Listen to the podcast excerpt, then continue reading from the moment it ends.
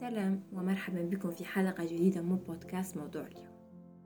اليوم هو آخر يوم في سنة 2023 وقد أردت حقا أن أقوم بعدة حلقات وعدة مقالات معكم في آخر السنة ولكن لم يكتبها الله لنا. في شهر ديسمبر الفائت كنت مشغولة بتجهيز مقالات وحلقات سلسلة 2023 بين التجديد والتغيير. وقد كانت حقا سلسلة جميلة استمتعت في صناعتها وخاصة أنني تحدثت خلالها عن كل ما يخص أهداف العام الجديد وكيفية تحقيقها. يعني إلى الآن ما زلت أستمع إليها وأخذ بعض من النصائح التي قلتها خلال تلك الفترة. سأحاول ترك لكم جميع الروابط في الأسفل. خلال هذا العام فكرت كثيرا حول ماذا يمكنني أن أقدم محتوى أختتم به نهاية هذه السنة. المحتوى الذي يكون في آخر السنة له طعم مختلف. والأهم أنني أستمتع كثيرا بإنشاء المحتوي خلال شهر ديسمبر. يعني لو لم تكن هناك الكثير من المشاكل في حياتي لقمت بالكثير من الحلقات والكثير من الأفكار الجيدة في, نهاية العام. فبالنسبة لي شهر ديسمبر يشبه القدمة الأخيرة من التفاح. فمقالات نهاية العام وحلقات نهاية العام تعتبر تلخيص لما حدث خلال عامنا. فنرسم بذلك بشكل تقريبي منحنى حياتنا ونحدد اللحظات أو المواقف التي شكلت من عرجات فيها. والأهم أن حلقات آخر العام تكون مميزة تكون مليئة بالمشاعر كأنها حلقات الوداع. بعد تفكير شبه طويل قررت هذه المرة أن تكون لدي حلقة واحدة في نهاية العام وأن أتحدث فيها يعني بشكل تلقائي. أن أكتب مقالتها بطريقة تجعلني أضع الحاسوب أمامي وأكتب دون وجه. أن أصنعها دون شعور بالإجبار أن أمتلك يعني مقالة لآخر العام أو حلقة لآخر العام. أن أتحدث كأنني في المنزل أن أروي لكم عامي وأعطيكم نصائح. اعتمادا على أخطائي ودروسي. فأنا حقا لا أريد أي عنوان يقيدني ولا موضوع ألتزم فيه بل فقط ما تعلمته وما أتمنى تعلمه بدأت مؤخرا أتخيل حياتي كأنها طاولة مستديرة كبيرة وفيها الكثير من الكراسي. تمثل الطاولة حياتي ويمثل الكراسي أماكن وجود الناس فيها واخترت الدائرة كونها لا تمتلك رأس فبالتالي لا يقودها أي شخص. في النتيجة الحياة تتحكم بنا. نحن فقط وسيلة. لها إن التفكير في الحياة هكذا؟ ساعدني على إدراك حياتي وإدراك أهمية كل فرد ندخله فيها. كل ما نعيشه عبارة عن طاقة وللأسف أي شيء يمكن أن يؤثر فيها خاصة أولئك الذين يجلسون على طاولتنا في حياتنا إذا أصبحت أختار بعناية من يجلس عليها. تخيلوا أنتم أيضا يا أصدقاء طاولتكم. هل أنتم راضون بالأشخاص الجالسين عليها؟ الطاولة التي يتواجد فيها الكثير من الناس نجدها مليئة بالكثير من سوء الفهم الذي يتراكم مع الوقت ليصبح نميمة وليصبح بعدها مشكلة حقيقية. في كثير من الأحيان من التراكمات لا ندرك أنفسنا و... ولا ندرك حتى اتجاهنا حتى يأتي ذلك اليوم الذي نصطدم فيه بالحائط وبالواقع وسيكون ذلك اليوم سيء جدا. في كثير من الأحيان من التراكمات لا ندرك أنفسنا واتجاهنا. حتى يأتي ذلك اليوم الذي نصطدم فيه بالحائط وبالواقع ويكون ذلك اليوم سيء جدا. في الطاولة التي يتواجد فيها الكثير من الناس لن نكون أبدا راضين بالأشياء التي نقدمها لأنه سيكون هناك دائما طرف يقلل من قيمتنا. والأمر الغريب أننا كذلك نصبح سامين جدا في كثير من المواقف. هناك أيام نشعر فيها بالتوتر الشديد ونصبح غير قادرين على التفكير بعقلانية وغير قادرين على اتخاذ القرار الصحيح الذي كنا نتخذه من قبل بشكل بشكل سهل. هناك أوقات نغضب فيها بسرعة وسهولة وننسى معالجة الأشياء أولا في أذهاننا والتفكير فيها جيدا قبل الرد واتخاذ ردة الفعل. لكننا نصبح فريسة سهلة لغضبنا ولاستفزازات الناس ونقع في الأخطاء التي لا عودة منها. في هذه الأوقات بالضبط على الرغم من مدى سوءها وبشاعتها إلا أننا نتغير بشكل لا إرادي. ونصبح نتعامل مع نفس الأوضاع بشكل مختلف. ربما في هذه النقطة علينا أن نشكر كل من كان قاسي تجاهنا لأنه علمنا وجعلنا ندرك أين الخطأ. هناك مقولة تقول أنه كلما كبرت في عقلك كلما أدركت قيمة أخطائك السابقين. نحن بشر في النهاية ومن الطبيعي جدا أن نخطئ أن نبالغ في ردات أفعالنا أن نقلل من رداتنا أن نصرخ نصبح هادئين جدا. كل هذا طبيعي ولا يجب أن نكون قاسين تجاه أنفسنا واتجاه كل ردات أفعالنا. السيء يا أصدقاء السيء في, في ردات أفعالنا والسيء أن تعيش اللحظة كما هي. أنك ستجد دائما بعض الذئاب الذين ينتظرون افتراسك طوال الوقت وينتظرون خطأ منك يهجم عليك. في حياتي كانت هناك الكثير من الأوقات التي أعطيت للناس قيمة أكثر من حجمي. وللأسف انتهى المطاف في جميع الحالات بنفس النتيجة. وأغلب لحظات معاناتي كانت من الأشخاص الذين ظننتهم يوما ما أصحاب. والسيء في الأمر أنه في كثير من الأحيان وجدت نفسي معدمة دون محاكمة ووجدت نفسي مذنبة رقم واحد دون فهم حتى الطريقة التي فجر بها الوضع. ولفترة طويلة سئمت من هذا الوضع ومن أن يحكم علي الناس كأنني فقط مجرد غلاف لكتاب لا يريدون حتى قراءته. وسئمت العيش وأنا على استعداد دائم لسرد جانب من القصة. ولكن أساسا يعني حتى لو سردتها لم أمتلك أحدا للاستماع لأن الجلسة بالفعل انتهت وقد تم الإعلان عن المتهم والذي كان أنا وفي هذه النقطة بالضبط أن تكون في أكثر مواقعك ضعفا تبدأ بإدراك ما لم تدركه من قبل. وأول شيء ستريده صدقوني أول شيء ستريدونه هو البقاء وحيد.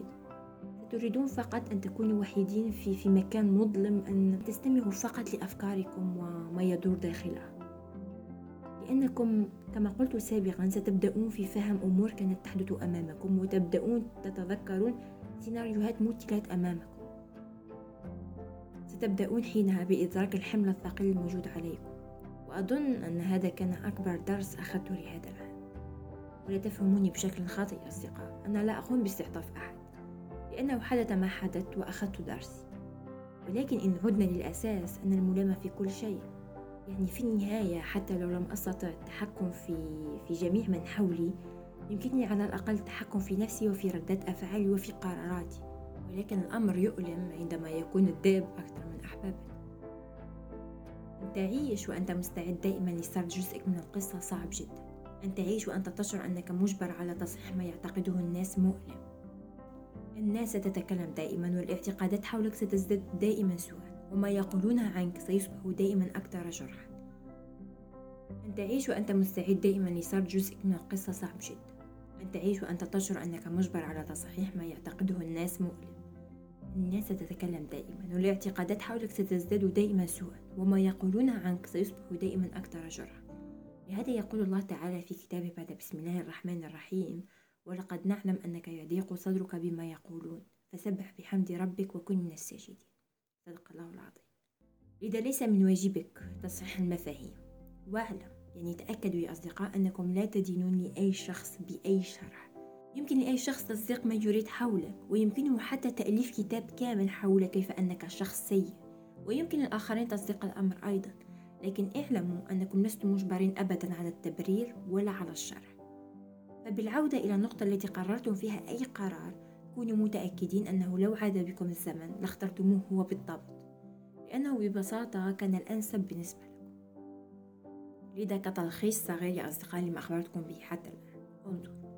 ليست من مسؤولياتكم تصحيح المفاهيم الخاطئة ومعالجة الشائعات المنتشرة ولا التحقق من القصة المستخدمة باسمك. في النهاية الجميع يصدق ما يريد وأساسا لا يمكنك أبدا إرضاء جميع الناس. وإن حاولت ستجد حياتك ضاعت وأنت تسرد جانبك من ولكني كما قلت الحياة تستمر الأخطاء ستستمر والناس سيستمرون. لذا علينا بطريقة ما إيجاد تركيبة تساعدنا على إحداث التوازن. خلال هذه الفترة أول ما أردت أن أسلط عليه الضوء كان جانبي من القصة لا يهم بعد الآن. الحياة فقط تحدث وتمضي ولا نستطيع أن نبقى مندهشين في كل مرة. نعم لقد جرحت وتألمت ولكني أتعافى. يعني تعلمت كيفية التعافي. الأهم يا أصدقاء أنني تعلمت من يستحق الجلوس على طاولتي ومن لن يجلس عليها أبدا مرة أخرى. وخلال تفكيري في هذا الجانب وجدت أنه من الصعب حقا إخراج الناس من حياتنا. ومن الصعب جدا سحب كرسي شخص كان جزء منها في فترة ما ولكني أفكر أن كل شخص دخل حياتنا لسبب أو لآخر أرسله لنا الله لقول رسالة لنا. وفهم محتواها يعتمد على تجاربنا وما تعلمناه في حياتنا. لذا ليس علينا التشبث بشخص ما فقط لأنه شاركنا بعض الذكريات وبعض السنوات أو بعض الأشهر. الحياة يمكن أن تكون زوبعة من التجارب والعواطف والمنعطفات الغير متوقعة.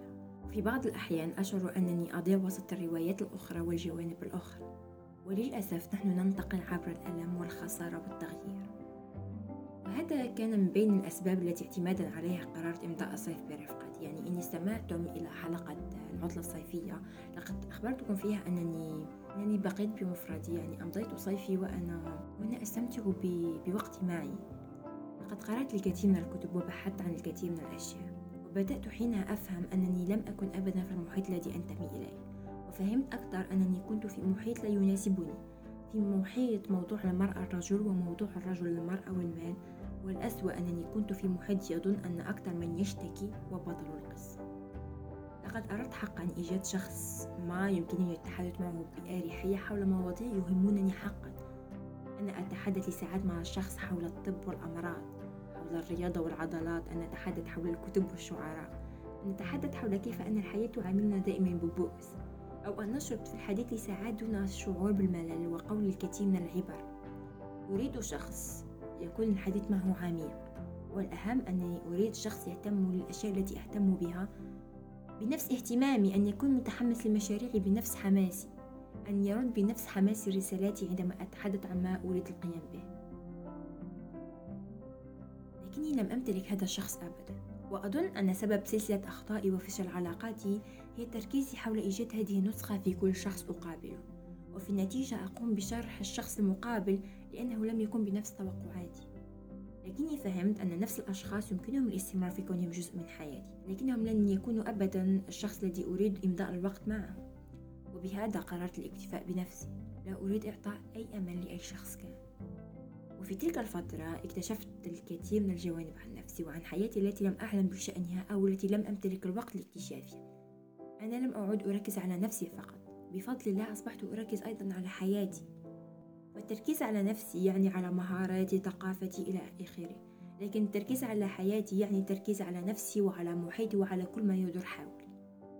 وبالعودة يا أصدقائي إلى فكرة كيف يمكن أن يكون أكثر شخص أذاك وأكثر شخص وثقت فيه لدي قصة صغيرة أريد أخبركم بها. حدث مشكلة في الأشهر الماضية بيني وبين شخص ظننته يوما عزيزا علي. هل تعرفون شعور أن تحب شخص ما؟ أن ترخي جميع دفاعاتك أن تري جميع نقاط ضعفك أن تشير لها يعني تشير لجميع نقاط ضعفك. أن تخبرها بقصص كان من المفترض أن تبقى فقط بينك وبين نفسك. يعني يا أصدقاء عندما تحب شخص ما أو تفضل شخص ما أنت تخبره أين يغرس السكين فيك. وللأسف يوما ما تحدث مشكلة صغيرة بينك وبين ذلك الشخص. فيستعمل فيها ضعفك اتجاهك. يستعمل فيها أضعف حلقة فيك ضدك. ستشعر هنا بالعجز. لكني دائما ما أشعر بدناءة الشخص المقابل. أن يستطيع استعمال ضدي ما أخبرته به يوما ما عندما وثقت فيه. لكن السؤال يكون هنا كيف من المفترض أن نثق بعدها وكيف من المفترض أن نحب بعدها وكيف من المفترض أن نجعل شخصا ما مفضل لنا بعد الآن؟ العالم يا أصدقاء حقا قاسي ولا يراعينا ولا يتوقف حتى حسن معنا بل يستمر ويسرع والأسوأ أنه يجبرنا على الركض والتعايش مع الألم عندما تبدأ العلاقات كل سوء يكون مخفي بالبريق والفراشات فلا ترى بذلك سوى ما تريد رؤيته وتتوق لعيشه. ولكن ما إن أن ينتهي كل شيء تجد نفسك في بقعة سوداء. فقط بالتفكير كيف أن كل من تطلقوا أحبوا بعضهم عند الزواج ووعدوا بعضهم بالحب والاستمرارية إلى الأبد إلى أنهم اليوم لا يقولون سوى السوء عن بعضهم. وعند النظر من طرف آخر لكل قصص الأبطال الخارقين وكيف أن كل أعدائهم كانوا يوما ما من ظنهم إخوانا تفهم مدى صعوبة عالمنا. نحن سنعيش أصدقاء دائما باحتمالية الخيانة باحتمالية الطرق. فحتى الأوفى بيننا سيخون في نقطة ما. وحتى الأصدق بيننا سيترك يوما ما. أظن أن أصعب شيء في حياتنا هو تأسيس علاقة صحية. ربما سأستمع إلى هذا البودكاست العام المقبل وسأضحك على نفسي وأقول لم يكن أبدا الأمر صعب. إنني, الآن مؤسس الكثير من العلاقات الصحية. ولكن بالنظر إلى موقعي الآن يمكنني أن أقول أنني من أفشل الأشخاص الذين يشكلون علاقات. علاقاتي دائما ما تذهب في في منحنى واحد في طريق واحد. عندما أترك نفسي يعني للكتابة وللتحدث في البودكاست أتساءل إن كان مسموح لي قول كل هذا أو أسأل نفسي هل كان كل هذا صادق أكثر مما يجب؟ في النهاية يا أصدقاء الحمد لله على كل شيء. الحمد لله على كل تعثراتنا. ولو أخبركم يا أصدقاء أنني عندما استمعت إلى حلقات العام الماضي يعني الحلقة الخاصة الخاصة بالعام الماضي أو حتى في سلسلة 2023 بين التجديد والتغيير هناك حلقة تسمى في النهاية أو في الأخير. وقد تحدثت فيها بمصداقية كبيرة عندما استمعت إليها مؤخرا وجدت حقا أنني تغيرت. أظن أن موضوعي الأساسي في خلال هذا العام كان نفسي فهم عقلي فقد كان مشوش حقا. كانت لدي الكثير من الأفكار الموجودة داخل عقلي التي التي لم أستطع أن أضعها في مكانها المناسب. كان لدي الكثير من الأشخاص الذين يشوشون عقلي. حتى عندما كنت أريد أن أفعل شيء ما كنت أفكر أولا إن كان هذا الشيء سيضرهم أم لا. ولكني الآن أشعر أنني غاضبة على نفسي أكثر من أي شيء. غاضبة لأنني لأنني لم أقرر الشيء الصحيح في الوقت الصحيح. لو كنت أمتلك تلك لو كنت أمتلك تلك الشجاعة التي تجعلني أتخلى فقط عن جميع الناس. أن أختار نفسي في نهاية اليوم أصبحت على الأقل ما أريد. وهل تعرفون الأمر السيء في كل هذا؟ أنا أكره أن أغضب على نفسي من أجل أشخاص آخرين. أشخاص كانوا غرباء في البداية وأنا من أعطيتهم تلك القيمة. أظن أن وعدي نفسي في عام 2024 ونهاية 2023 وبتوفيق من ربي أن أمسح جميع الناس. أن أمسح جميع من أحسنني خلال هذا العام. أن أن أكون الأوفى لنفسي. أن أختار نفسي. يعني إن حدث ما حدث في اليوم أن أختار نفسي في نهايته. أن لا أجلس فقط مشوشة العقل وأقول إن اخترت هذا ماذا سيحدث في هذا. الناس كانوا اختباري لهذا العام ولا أعرف إن فشلت في اختباري أو نجحت ولكني أظن أنني أتعلم يوما بيوم. يعني الغضب جزء من من النجاح.